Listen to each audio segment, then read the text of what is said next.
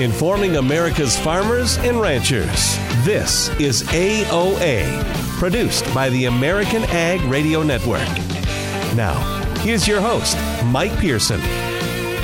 Hello, ladies and gentlemen. Thanks for tuning in to AOA today. We've got a lot happening here as we prepare to kick off the longer than usual holiday weekend for the markets. We'll see if that's doing anything to today's trade with our friend Pedro Dejneka, founder and partner of MD Commodities. He's down in Brazil and he'll be joining us here in just a moment. And then in segment two, we're going to talk with Jerry Hagstrom of the Hagstrom Report. That omnibus bill is still being unpacked. It is expected to be signed by President Biden here in the near term. We also have have some reasons to celebrate for ag nominees. Jerry will fill us in on all of that. And then in segment three, we're going to talk with Chris Bliley, Senior Vice President over at Growth Energy. And Chris has been unpacking that omnibus bill as well, trying to see if there were any surprises in there for the ethanol industry. And we'll get that take from Chris here in just a bit. Before we jump into all of that, however, we're going to talk markets and we're going to talk how the markets look down in Brazil. Joining us now, Pedro Dejneka, founder, partner partner at MD Commodities. Pedro, thanks for joining us today. Absolutely, Mike. Pleasure to be here with you guys. You are currently down in Brazil, is that right? That's correct. That's correct. I'm down here in northern uh, Paraná. Beautiful day. Uh, we've been getting lots of rain, and now get some uh, few days of sunshine here. Things looking pretty good up here. All right, a very different scenario than what growers are facing up in the United States this week. Pedro, before we talk about what all is happening in Brazil, let's get an update on the crop condition. That soybean crop is expected to be a monster. CONAB reports a national average yield of 52.7 bushels per acre. What's your take? Is that a realistic number? Yeah, absolutely realistic. Uh, whether that's going to pan out or not, uh, we're going to have to wait another 30 to 45 days to to determine if uh, this is a crop that has the potential to go to even go above 155 millimetric tons, or maybe it's a crop that stays right around 148 to 152 millimetric tons. But um, right now, we believe uh, the range, a working range, should be anywhere between 148 to 153 uh, at this point. Now we have to wait. If if rains arrive in uh, the uh, uh, southern portion of Brazil, Rio Grande do Sul, in January, uh, also recall that they're just now planting. They have a very similar cycle uh, as Argentina has. And so if rains arrive uh, in southern Brazil uh, here in the month of January and the forecasts are calling for it, so if the forecasts are correct, then I believe we're going to head towards 155, uh, maybe a little bit higher than that. But for right now, I think uh, let's just stay right around 150 as a working number, what we like to call it. And even a 145 uh, would be still 20 millimetric tons above last year. Uh, Brazil is going to totally dominate the export market starting in mid January. And I think that's the part, Pedro, that I really want to pick your brain on. While you're down there in Brazil, this monster soybean crop is coming. Those northern Brazilian beans are coming out sh- shortly. How much longer until that harvest gets underway in the north? Uh, we have clients that are uh, harvest starting to harvest uh, in about a week. In about a week, they're going to be, you know, hitting the fields. Now, again, uh, these are the very early soybeans. A lot of cotton producers plant soybeans a lot earlier because they want to optimize the cotton planting window.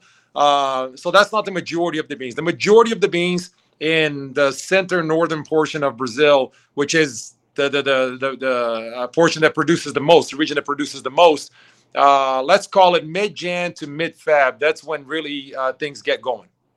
All right, and they are going to get going, uh, Pedro, with the Brazilian real at a steep discount to the American dollar. Can you tell us a little bit about how much Brazil is expected to export here in this coming uh, first and second quarter of 23? You know, uh, I'm going to throw first and second quarter. I believe we're going to see very likely record numbers every single month. Uh, if we don't see it every single month, we're going to see it you know, four out of six months, five out of six months uh, here in the first and second quarter. I believe for the year, uh, Brazil is headed to very likely something uh, over 90 million metric tons, which would be an increase um, of 15 to 20 million metric tons uh, from last year. Uh, and you know, at this point, Mike, Brazilian soybeans are much, much more competitive in the uh, world market for the reason you just mentioned, for a variety of reasons, but one of the main reasons being the currency devaluation versus the dollar.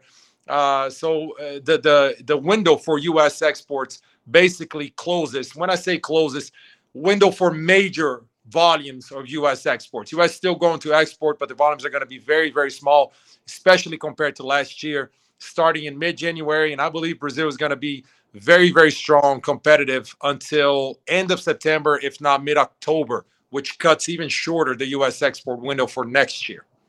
All right, Pedro, thinking about Brazil on the global stage, January is going to see some big changes in leadership down there in Brazil. President Lula taking over on January 1st. How's the ag industry grappling with Lula's ascent to the presidency in Brazil? Have they gotten on board? Uh, not quite, not quite. Uh, you know, the, the ag industry was very, very strong Bolsonaro supporter. Uh, there's been a, a, a, strong sense of disappointment, obviously, with Bolsonaro not being reelected.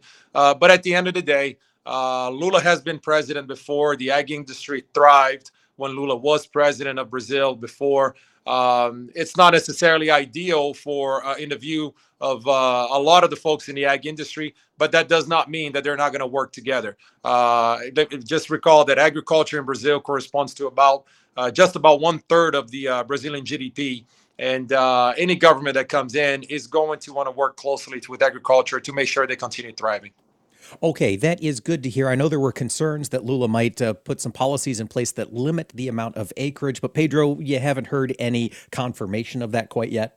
No, and I, I would actually say that's total nonsense. You know, those are things that uh, start floating around, as you know, Mike. You know, you uh, things get exaggerated. Uh, no, acreage is not going to suffer anything regarding. Uh, we got to recall that acreage, the whole discussion behind that thought, which again, it's total nonsense, is that not your not that your question is nonsense. The thought that it gets floating around. I think it's an excellent question and it needs to be uh, talked about. Uh, you know, people think that Brazilian acreage is increasing due to deforestation. That couldn't be further away from the truth. Uh, there's a lot of pasture land that's being converted uh, into uh, uh, land for agriculture. So uh, that's going to continue. And this whole narrative about uh, deforestation going into agriculture is absolutely wrong, and uh, it's going to be proven that way in the next few years.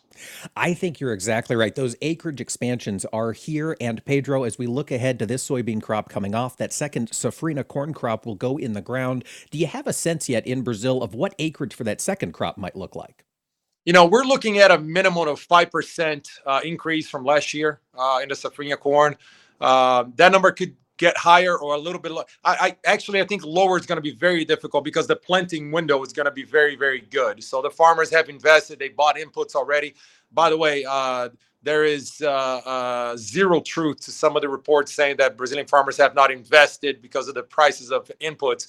This is the most expensive crop that they have planted in soybeans. It's going to be the most expensive crop that they will plant for cotton, for corn. So the potential is going to be there. I'd say minimum 5% increase in area if weather contributes, if weather helps, meaning if it doesn't rain too much, right? Because you got to remember that in Mato Grosso and some of the center portions, February and March are very rainy months. So if the weather helps, we could see an increase of up to seven, eight percent. Uh, about 1.5 millimeters is about the right. All right, we'll see that growth coming, folks. We have been talking with Pedro Dejneka. He's a founder and partner with MD Commodities, works in both the U.S. and Brazil. Pedro, thanks so much for joining us today. Pleasure. And folks, stick around when AOA returns. We're going to talk with Jerry Hagstrom of the Hagstrom Report about that omnibus bill. Stay here for more AOA.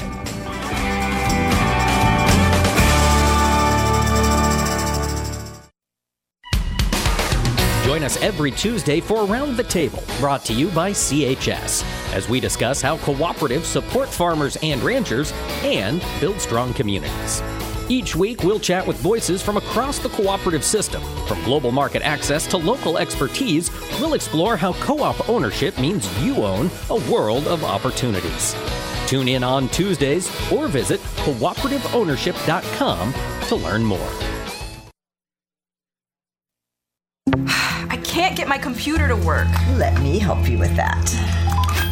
How'd you do that? I just got techie with Geeks on Site. Our geeks literally come on site. No need to stop what you're doing or block off time. We come to your home, office, or wherever you are. And we don't just fix whatever computer issues you might be having, we explain and teach you along the way so you can feel empowered and then help others at home or in your office. Better yet, don't have time for tech support to come to you? Let us remote into your desktop or laptop, and one of our geeks will instantly walk you through. We offer affordable prices on our remote services and IT support. You and those in your office will never have to wait hours to have your technical questions answered. Get your free computer diagnosis today with your very own geek. Get started now and we'll help you instantly. Call 866 967 3879. 866 967 3879. That's 866 967 3879.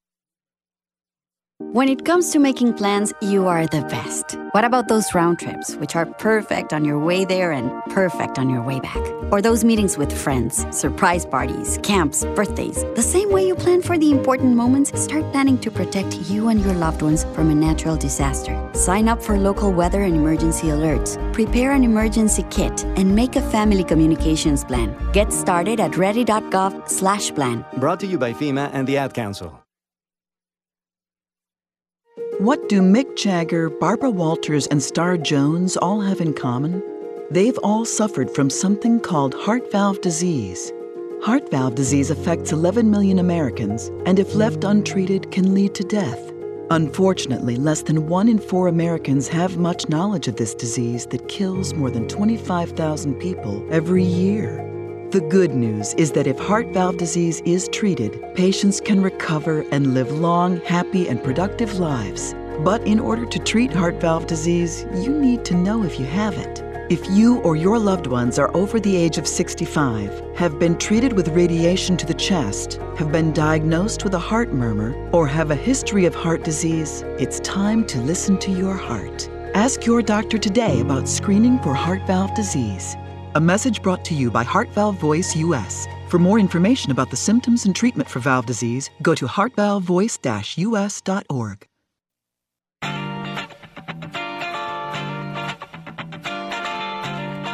Information farmers and ranchers need to know. AOA. Now back to Mike Pearson.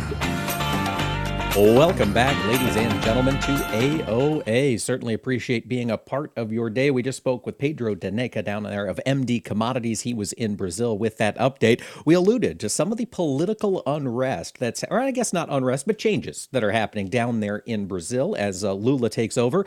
And we've got political changes happening here in this country. Lots of discussion over the past several weeks about funding the U.S. government past today, past Friday, the 23rd. And it looks like it is going to happen. Before we talk omnibus bill with Jerry Hagstrom of the Hagstrom Report, Jerry, we've got to celebrate some ag confirmations today, don't we? Yes, absolutely. That is as exciting as the passage of the omnibus. Um, we have Alexis Taylor to be the Agriculture uh, Undersecretary for Trade and Foreign Agricultural Affairs, Doug McKalip to be the Chief Agriculture Negotiator at the Office of the U.S. Trade Representative, and Jose Emilio Esteban to be the Undersecretary for Food Safety. These, these have been pending for a long time, and it's a real accomplishment that the Ag It, it is a huge accomplishment there, Jerry. And I'm wondering, does this round out the roster for the the nominated positions, or are there still some folks out there we need to get a hold of? Oh, folks, looks like we uh, we just had a phone issue with Jerry Hagstrom. We are going to be working to get him back on the line here in just a moment. We will be providing that update on the omnibus bill that is it was passed out of the Senate on Thursday after many uh, many days of negotiation, and it is moving into the House. The House is expected to vote on it today, and well, we'll get Jerry's thoughts on just what else could be in there as soon as we get him back on the line here. In the meantime, folks, while we're thinking about the news that is moving, we've got inflation gauges cooling. Noticeably, U.S. consumer spending has missed forecasts. We'll talk about that more in just a moment, but I think we've got Jerry back on the line. So, Jerry, fill us in. Is the House going to vote on this omnibus bill here today or tomorrow? No, they're. I, uh, I think they're going to vote today. I think it'll be maybe within the next hour because those members really want to get out of town because they're afraid that their planes will be grounded due to the, all the snow all over the country. Uh, so I think uh, we should have the bill very, uh, very shortly, probably this morning. Okay, Jerry. So that was going to be my next question: Is will there be any changes from the text that came from the Senate after it comes out of the House, or will it be effectively the same bill? I think it'll be the same bill that came from the Senate because otherwise they'd have to send it back to the Senate again. And the, and the Senate has already left town. So I think it's what you you get what you've gotten so far. All right. So with this omnibus, you get what you get. You don't throw a fit. Jerry, let's talk about what agriculture is going to get. The Ag Department funding appropriation was part of the omnibus discussion, and how did it come in? Uh, well, uh, f- uh, first of all, the most important thing here is that we have funding through September of of uh, next year, which is the you know the full fiscal year. Um, uh, on the ag side, the the total for what we call discretionary spending is 25.5 billion. I think that the total, including the farm subsidies and food stamps, is about 214 billion. There is a little bit uh, more money. I think the most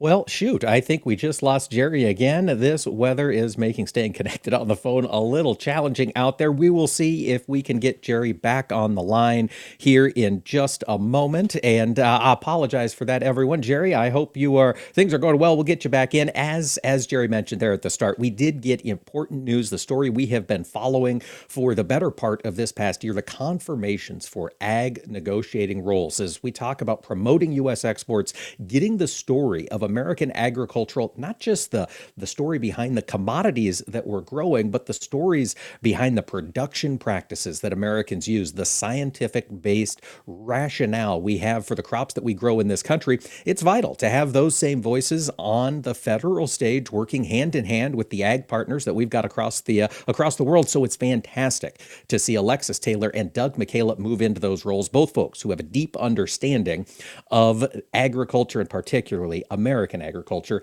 in the global stage. Now, I do believe we have Jerry Hagstrom back with us. And Jerry, I'm sorry this has been so frustrating on the phone. We have you back with us. Yes, I'm I'm here. Perhaps it's because I'm in suburban California uh, and my phone is going out. I don't know.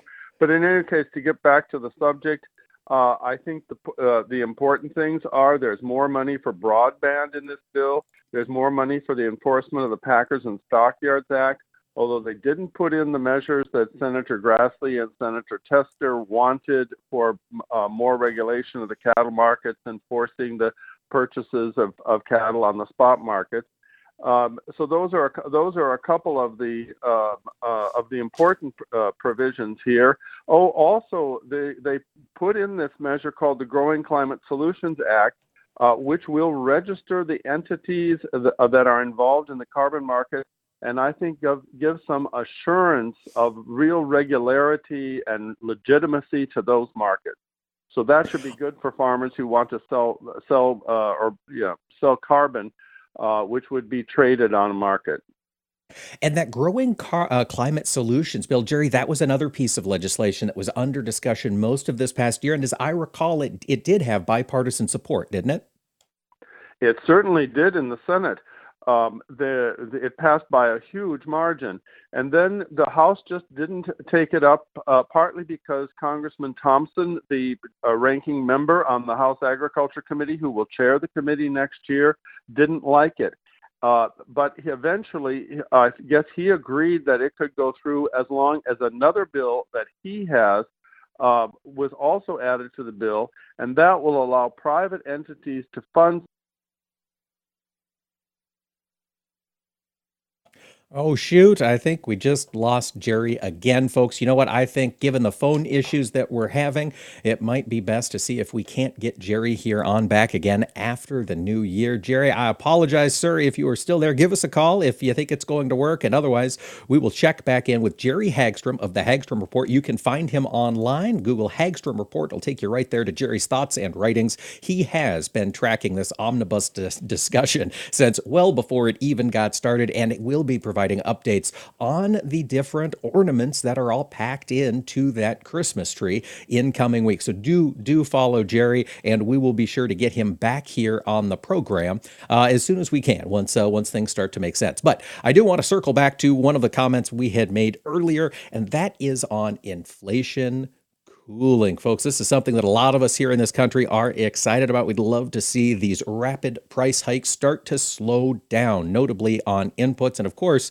on our consumer goods. And we did get some important information. The PCE price index, that's the, uh, the uh, consumer excluding uh, food and energy. It's consumer expenditures, and it is the weakest it is in four months. It was unchanged at zero 0.0%. So, this is perhaps a piece of news that the Federal Reserve can use to help continue to argue for scaling back their interest rate hikes. We saw the uh, saw the hike of 50 basis points here, half a percentage point just a few weeks ago from the Federal Reserve, and they mentioned, uh, Fed Chair Jerome Powell said at that press conference that even though this hike is smaller than the 75 basis hikes we had seen before, don't anticipate slowing down the pace of rate hikes. They were concerned that inflation was still very ingrained in the economy and that future rate hikes were almost guaranteed to be coming.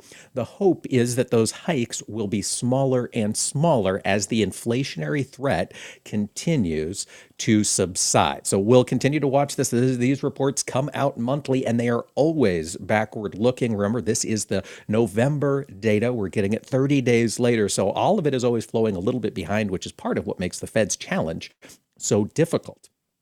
That's one challenge, of course, that uh, folks in government are dealing with. But across the Pacific Ocean, the leaders in China are dealing with a very different problem, and it's going to be interesting to see how it plays out. Of course, uh, we've talked about China rolling back their COVID zero policy, and it's expected that might help long term encourage uh, some of that economy to make a return. But in the meantime, we are seeing COVID explode there across China. 37 million cases expected in China today. Now, the government has reported just shy of 2,000, and they've also only reported about 10 deaths at my last check. So, 37 million potential cases, 10 deaths. Nobody is quite sure where the real numbers are in this issue with China. So, as Arlan Suderman mentioned yesterday, this is an encouraging moment for the economy. China, of course, massive consumers, massive consumers of American agricultural products. But if they're all sick, if they're all calling in and staying home, they might not see that economic rebound as quick as that country had been hoping. We'll continue to watch what comes out of China. It will certainly impact their imports of ag commodities here in the coming year, no doubt from America and also from Brazil, as we talked about with Pedro Dejneka earlier in the show. That partnership between Brazil and China continues to grow, particularly on the corn side. We'll see where it'll play out later on this year. On the corn side as well, when AOA returns, we're going to talk with Chris Bliley, Senior Vice President of Growth Energy, about what's in the omnibus bill for biofuel. Stay here for more AOA.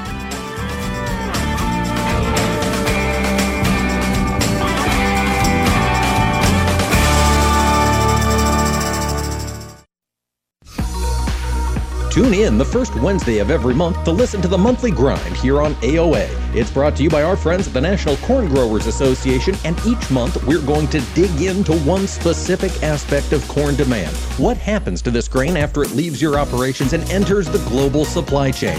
That's what we're going to talk about each month on the monthly grind. Again, that's the first Wednesday of every month, and you can also find us wherever you listen to your favorite podcast. It's a show you don't want to miss. This is Ernie Johnson Jr. Sports is about overcoming obstacles, and college coaches work hard to help young men overcome Duchenne muscular dystrophy. It's called Coach to Cure MD, and you can help.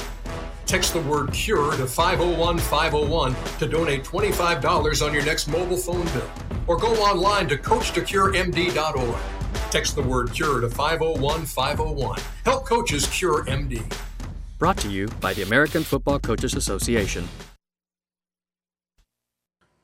You're listening to AOA for the American Ag Network. I'm Jesse Allen reporting. Well, as we take a look at this market trade headed towards the Christmas holiday, we are seeing moderately higher action in the grain trade with mixed activity in the livestock trade as well, as it's a fairly quiet uh, trading day, it appears here headed to the Christmas holiday. We did get some sales on the Daily Wire reported Friday morning of soybeans to unknown destinations, 124,000 metric tons, as well as 150,000 metric tons of corn reported to Mexico. So we see those sales maybe giving us a little bit of support underneath this market. Stock market quiet to slightly lower after we got better than expected GDP numbers yesterday and seemingly getting a little follow through pressure on Friday. Crude oil up about 2% on Friday's session as well. Meantime, we look over at livestock trade, relatively mixed there. We do have a cattle on feed and quarterly hogs and pigs report due out out on Friday afternoon, and traders are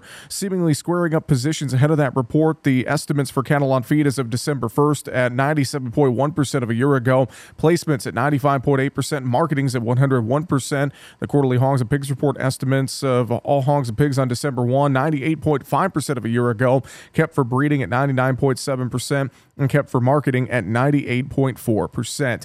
Overall, we're still going to have some of the same storylines here throughout these markets, including South American weather, demand, China, COVID concerns, and more as we head into the final holiday shortened trading week of the year. Soybeans and winter wheat, the upside leaders with beans up uh, around 10 to 13, winter wheat up around 10 to 13 as well, and moderate strength in corn and spring wheat here as we work through the trading day. That's a check of the market trade. You're listening to AOA for the American Ag Network. I'm Jesse Allen reporting. 54. So basically, it's too late to start saving for retirement, right? Not right. Starting to save, even in your 50s, can really make a difference. Well, right now, saving seems hard to wrap my head around. Plus, with the way this year's been going. hey, listen, it's okay. You still got this. Just go to aceyourretirement.org. It's an online tool from AARP that can help you get your retirement savings on track no matter your age. It's free and only takes about three minutes. I like three minutes. Yeah, at aceyourretirement.org, you'll chat with Avo, the friendly digital retirement coach. Just answer a few questions and you'll get a personalized plan and tips to help boost your retirement savings. Tips that are easy to understand and tailored to your lifestyle. I like that too. Plus, it's sponsored by AARP, so you know they got your back. Just head to aceyourretirement.org and make your plan to start saving for retirement. Thanks. That's aceyourretirement.org. A message from AARP and the Ad Council.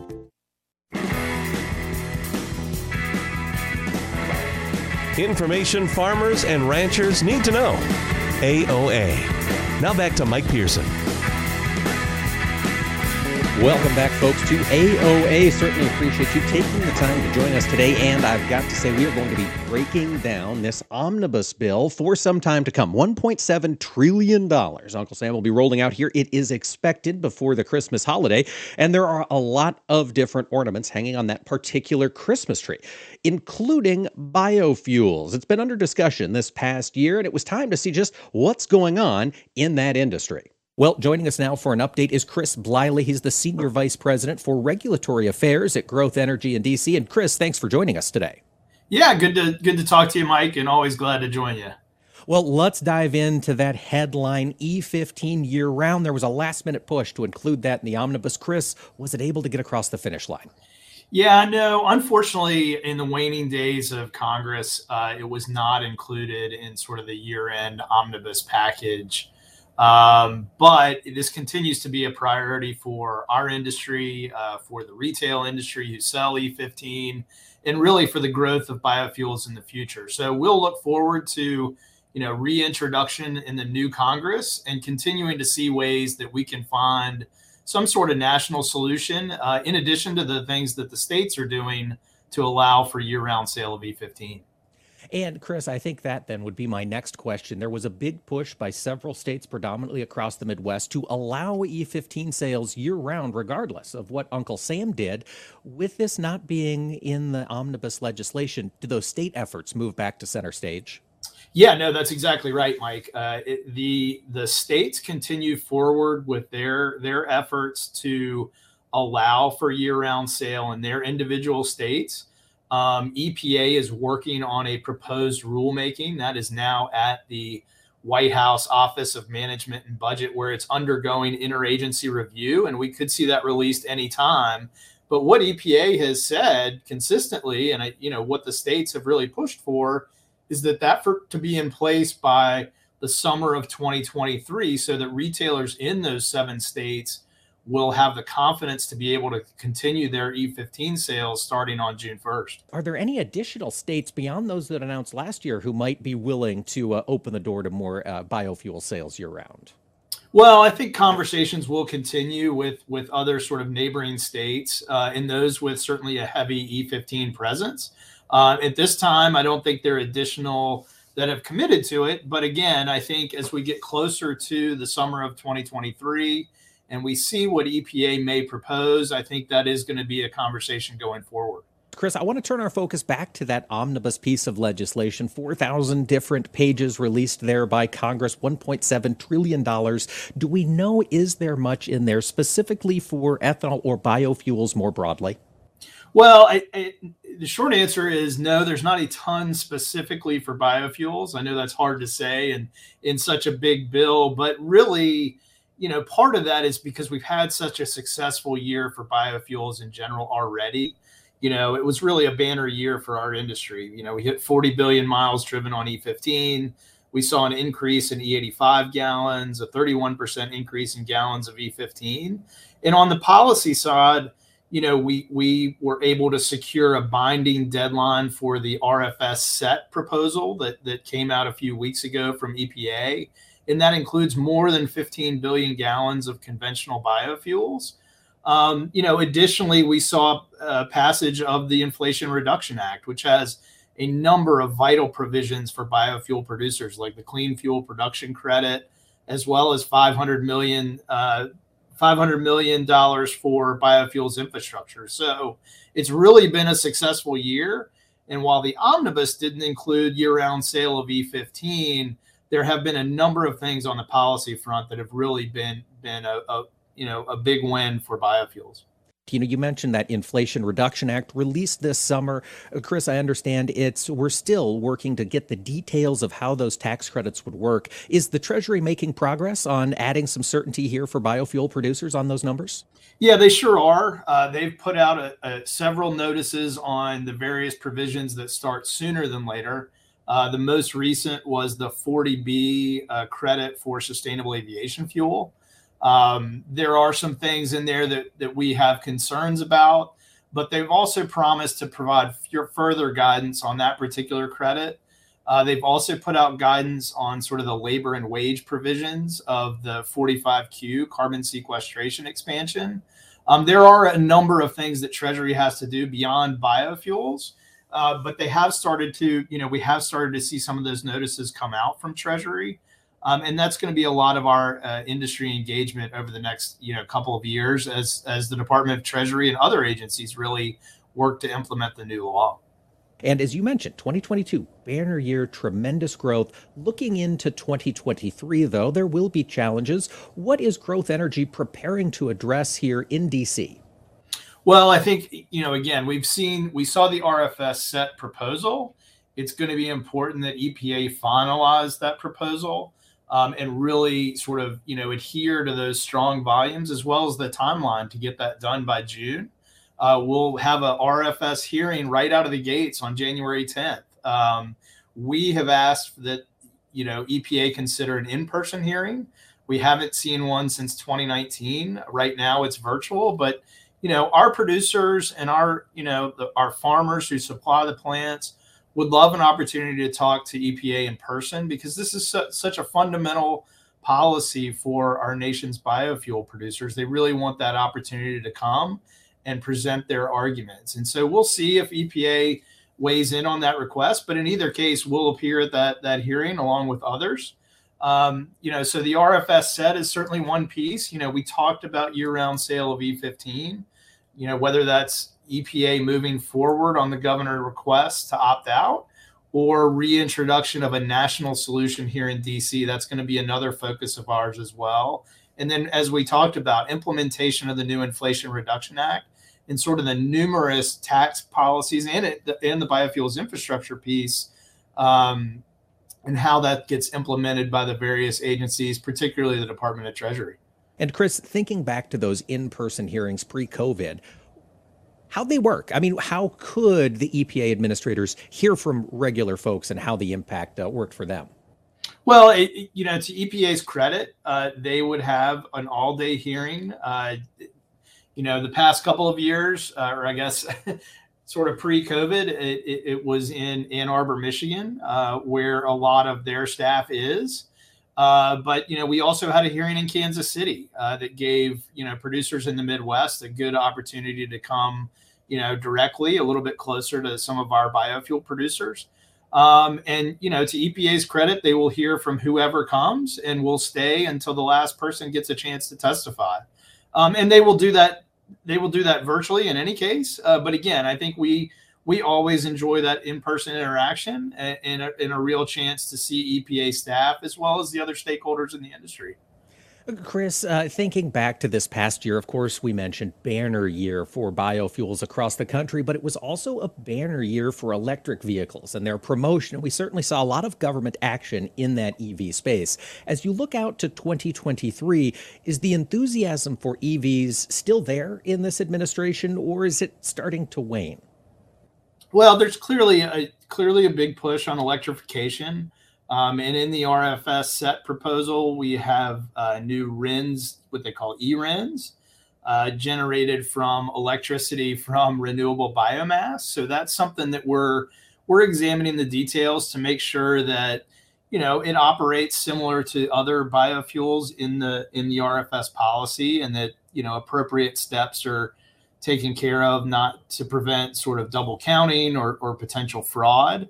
Uh, and so a lot of people are looking at that proposal. Uh, but certainly we see other policies on electrification. But the important thing is, and as the president said at, at, at, an ethanol plant earlier this year, you know, you simply can't get to net zero without using biofuels. And I think that's really our key message as an industry is regardless of, you know, where you want to go on electrification, you need biofuels in the, you know, in the existing fleet today tomorrow and well into the future that use liquid fuels if you really want to decarbonize, as well as sort of expansion into some of these other areas that may not even have the opportunity on electrification, like sustainable aviation fuel and marine shipping.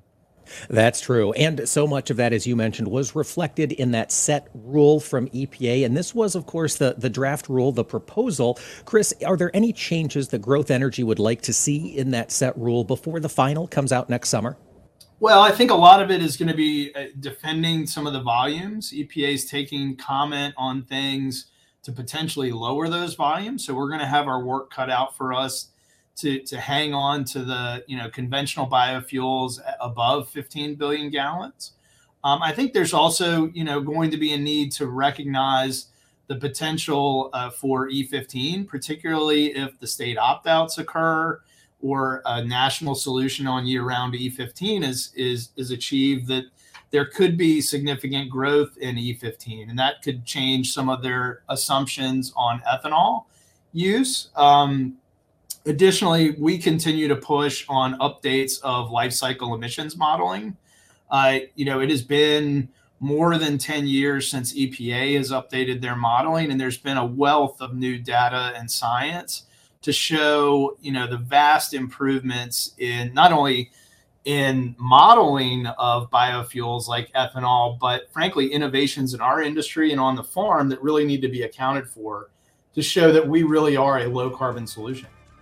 The push for better policy will continue in 2023. Growth Energy will be there pushing for it, folks. We've been speaking with Chris Bliley, Senior Vice President of Regulatory Affairs there at Growth Energy. And Chris, thanks for joining us today. Yeah, great to join you, Mike. And stay with us, folks. We'll have more AOA coming up right after this break.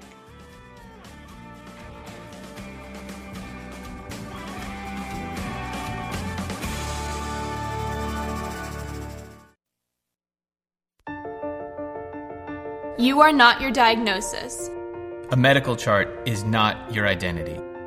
And vision loss does not define you.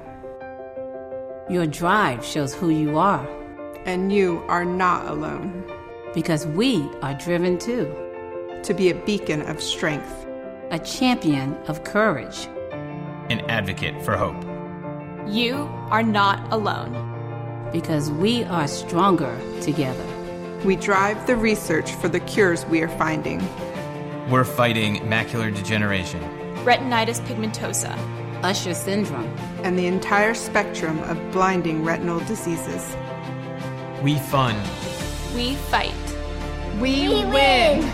We we we we are, are the foundation, foundation fighting, fighting blindness. blindness. Together, we are fighting blindness. Join the fight at fightingblindness.org. I'll take dig a little, learn a lot for 30 bushels. Soft and crumbly. Tom. How does healthy soil feel to the touch? Correct. Dig a little for 40 bushels. Sweet and earthy. Tom. What does healthy soil smell like? Yes, go again. Dig a little for 50 bushels. Dark, porous, and alive. Tom. What does healthy soil look like? You win. Understanding the basics and benefits of healthy soil can make your farm a winner too through lower input costs, better yields, and drought protection, which can lead to a healthier bottom line for your business. Contact your local Natural Resources Conservation Service office today to find out how you can unlock the secrets in your soil. This message brought to you by USDA's Natural Resources Conservation Service and this radio station. This is Around the Table, where we explore the benefits of cooperative ownership. Today, we're talking with Aaron Rogie, Senior Product Manager, CHS Refined Fuels Marketing, to learn more about the new Cenex Premium Diesel formula. Let's talk. Why is Cenex changing its premium diesel formula and why now? The next generation of Cenex Premium Diesel has honestly been a long time coming. It's been 10 years since we last updated our robust comprehensive additive package for our Cenex premium diesel fuels. And in that time, we've seen an evolution within engine technology to meet uh, ever increasing requirements for emission standards, as well as a desire to increase fuel economies. So, Aaron, let's talk a little bit about what has changed in the formula. Well, the great news is that this product enhancement really is an evolution. So it, we didn't take anything away. We still have the seven additives within our package that provide that enhanced performance. What we did do is we basically, you know, moved a few levers and we increased the values of some of those additives to just provide enhancements and some new claims and differentiators. Probably the rock star of the package is our advanced aggressive detergency. And what we've gained through that is better control overall, a cleaner environment for the combustion of the fuel, we're better uh, we're better managing water uh, we have enhanced the filterability and improved the biostability of the product and we've reaped the benefits that are provided to the exhaust after treatment system so really just up the game overall Aaron Rogie, Senior Product Manager at CHS Refined Fuels Marketing. Aaron, thanks for joining us today. Oh, thanks, Mike. Really appreciate it. And thank you for joining us around the table. Learn more about the benefits of cooperative ownership at cooperativeownership.com. Is your bathroom looking old and worn out? Want to update it, but you don't know where to start? Then let BCI Bath and Shower show you how to turn that old bath into an aisle of beauty and functionality. Our residential bathroom solutions provide the best value on the market, and our customer service is second to none. Our cost-effective BCI Bath and Shower family of products has what you need. Remodeling our bathroom was a big decision for us. They didn't make a mess out of our house at all. And at the end of the day, we had a beautiful new bathroom. And it was a great experience the whole way through. We have the best monthly payment programs in the industry, with payments as low as $68 per month or no interest, no payments for 18 months. For a limited time, be one of the first 100 callers who schedule a free in-home consultation and receive $500 off. Call 800-721-9985 for a free no-obligation price quote. That's 800-721-9985. Factory trained and certified installers made in the USA and discounts for seniors and military. BCI Bath and Shower, the leader in affordable bathroom products. That's 800-721-9985.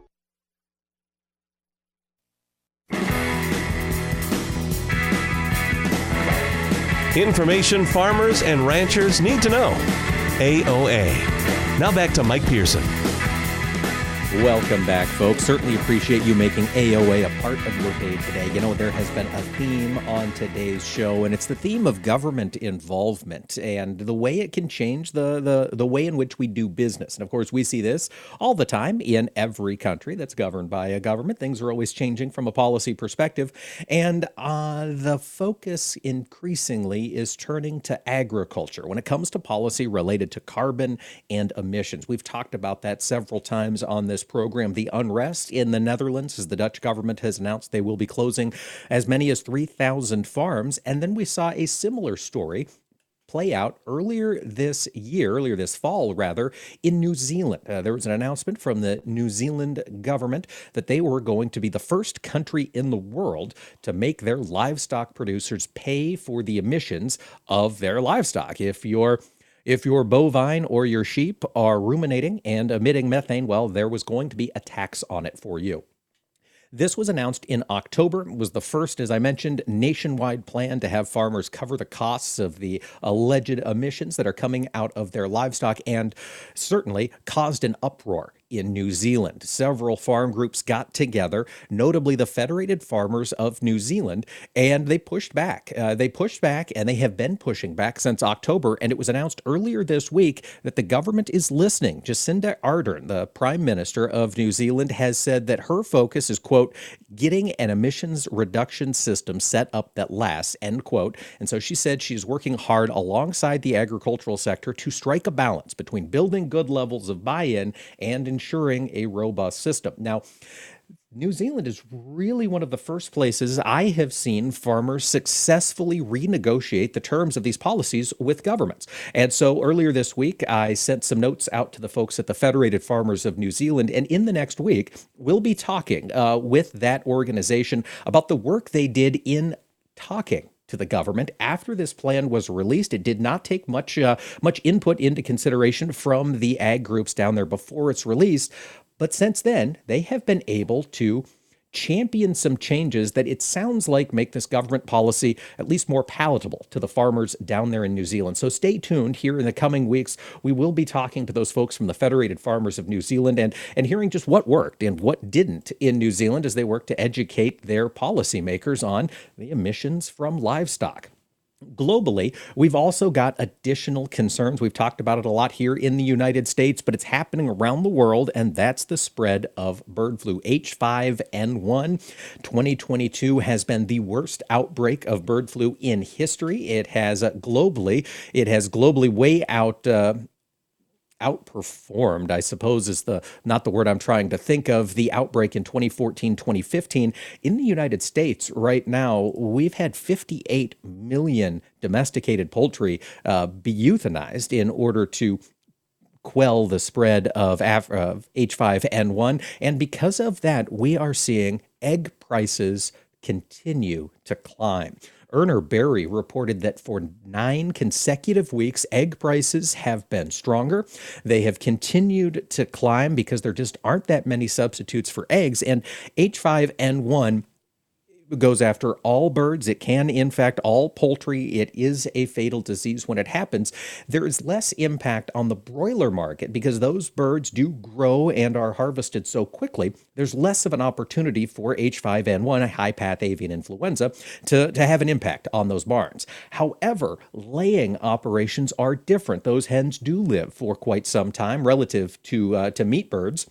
And because of that, when those facilities see an outbreak and a euthanization has to happen, a, a, depopulation, it slows down the industry for some time. Looking on into 2023, the expectation is that egg prices will continue to stay elevated. The hope from Urner Barry, Karen Rispoli, says that she believes egg prices might come back after the New Year's, excuse me, come down after the New Year's as folks put away their Christmas baking goods. But all in all, the trend is going to be for increased prices for poultry products in 2023. And as I mentioned, it's not just in the United States, 58 million birds here domestically so far cold as we get close to the end of the year. But this outbreak is truly impacting countries around the world and France. It was announced yesterday. France is the second largest poultry producer in the European Union, and they have announced that uh, H high path avian influenza has led to the culling of about 20 million chickens, ducks, and turkeys so far this year. That ongoing H5N1 high path avian influenza virus is going to be causing trouble in the poultry sector for the remainder of this next year. And of course, with all of the wild birds flying around this winter, trying to get to and from someplace warm, of course, we're seeing that continue to spread. Looking out at some of the other data that is going to be moving markets over the coming weeks, one story that we continue to come back to is inflation. And the sister part of that story is federal interest rate policy. What's the Federal Reserve going to do with interest rates? And we've certainly seen them climbing. We talked about that earlier in the program. And now the trade is watching for the impacts of those elevated interest rates. And they're finding them. They're seeing the fact that this higher borrowing costs are changing the way people do business. Notably, for 10 straight month. Sales of previously owned homes in the United States have been declining, with November's decline down 7.7% month over month. That's the biggest drop in home purchases since back in February. It's the lowest number of purchases since the coronavirus outbreak back in March of 2020. And the expectation from economists who look at residential real estate is that this is Exhibit A of higher interest rates doing, quote, what they are supposed to be doing, raising the cost of borrowing, raising those monthly costs of home ownership, and in that sense, hoping to cool that entire home building sector. It's one of the leading weights uh, raised to, to generate wealth, and it has certainly been on fire since coronavirus broke out. This is starting to slow that down. Could be a piece of news the Federal Reserve could use to lower or at least decrease the intensity of their interest rate hikes going forward. We do have one other piece of news here that I thought was worth mentioning. Comes out of North Carolina. It was a Supreme Court challenge, and it's about nuisance lawsuits on farm confinements, hog confinement specifically. There have been numerous cases filed against pork producers in North Carolina, and uh, well, there was a case filed in 2019 that challenged the North Carolina Right to Farm Act from 2017. Well, that challenge has just been thrown out the North Carolina Supreme Court declined to hear the case challenging that right to farm act, but down there in North Carolina, and effectively it is going to let things continue as expected. Folks, a quick reminder that the Christmas holiday is on the 25th, which means on the 26th, the markets will be recognizing the holiday. They will be closed on December 26th, so we will have a best of episode here for AOA, and we'll return on the 27th. Hope you all have a fantastic holiday. We'll see you next time. Thanks for listening.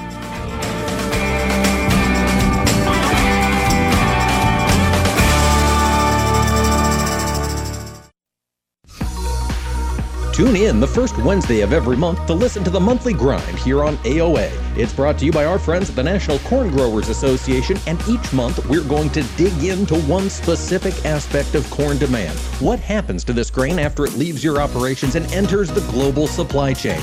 That's what we're going to talk about each month on the monthly grind. Again, that's the first Wednesday of every month, and you can also find us wherever you listen to your favorite podcast. It's a show you don't want to miss. Young farmers don't listen to the radio, right? Wrong. In a recent survey, 74% of young producers said they get their most important agricultural information from their trusted farm radio station. Surprised?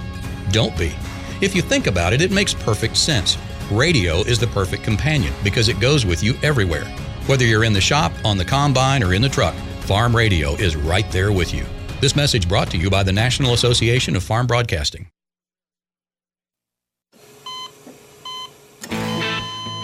As an organ donor, your story doesn't have to end. The good in you can live on. In fact, you could save up to eight lives with your gifts. Your heart could keep beating. Your kidneys could keep filtering. And your intestines could keep on digesting for others. And that's not all. You can improve the lives of 50 more people as an eye and tissue donor, restoring sight and health. And you're not just helping out the person receiving the transplant, you're touching whole families with your life saving gift. Register in minutes. Just go to organdonor.gov. You'll be happy you did. And just maybe, someone else will be happy too. Sign up today. Go to organdonor.gov. It saves lives. U.S. Department of Health and Human Services, Health Resources and Services Administration.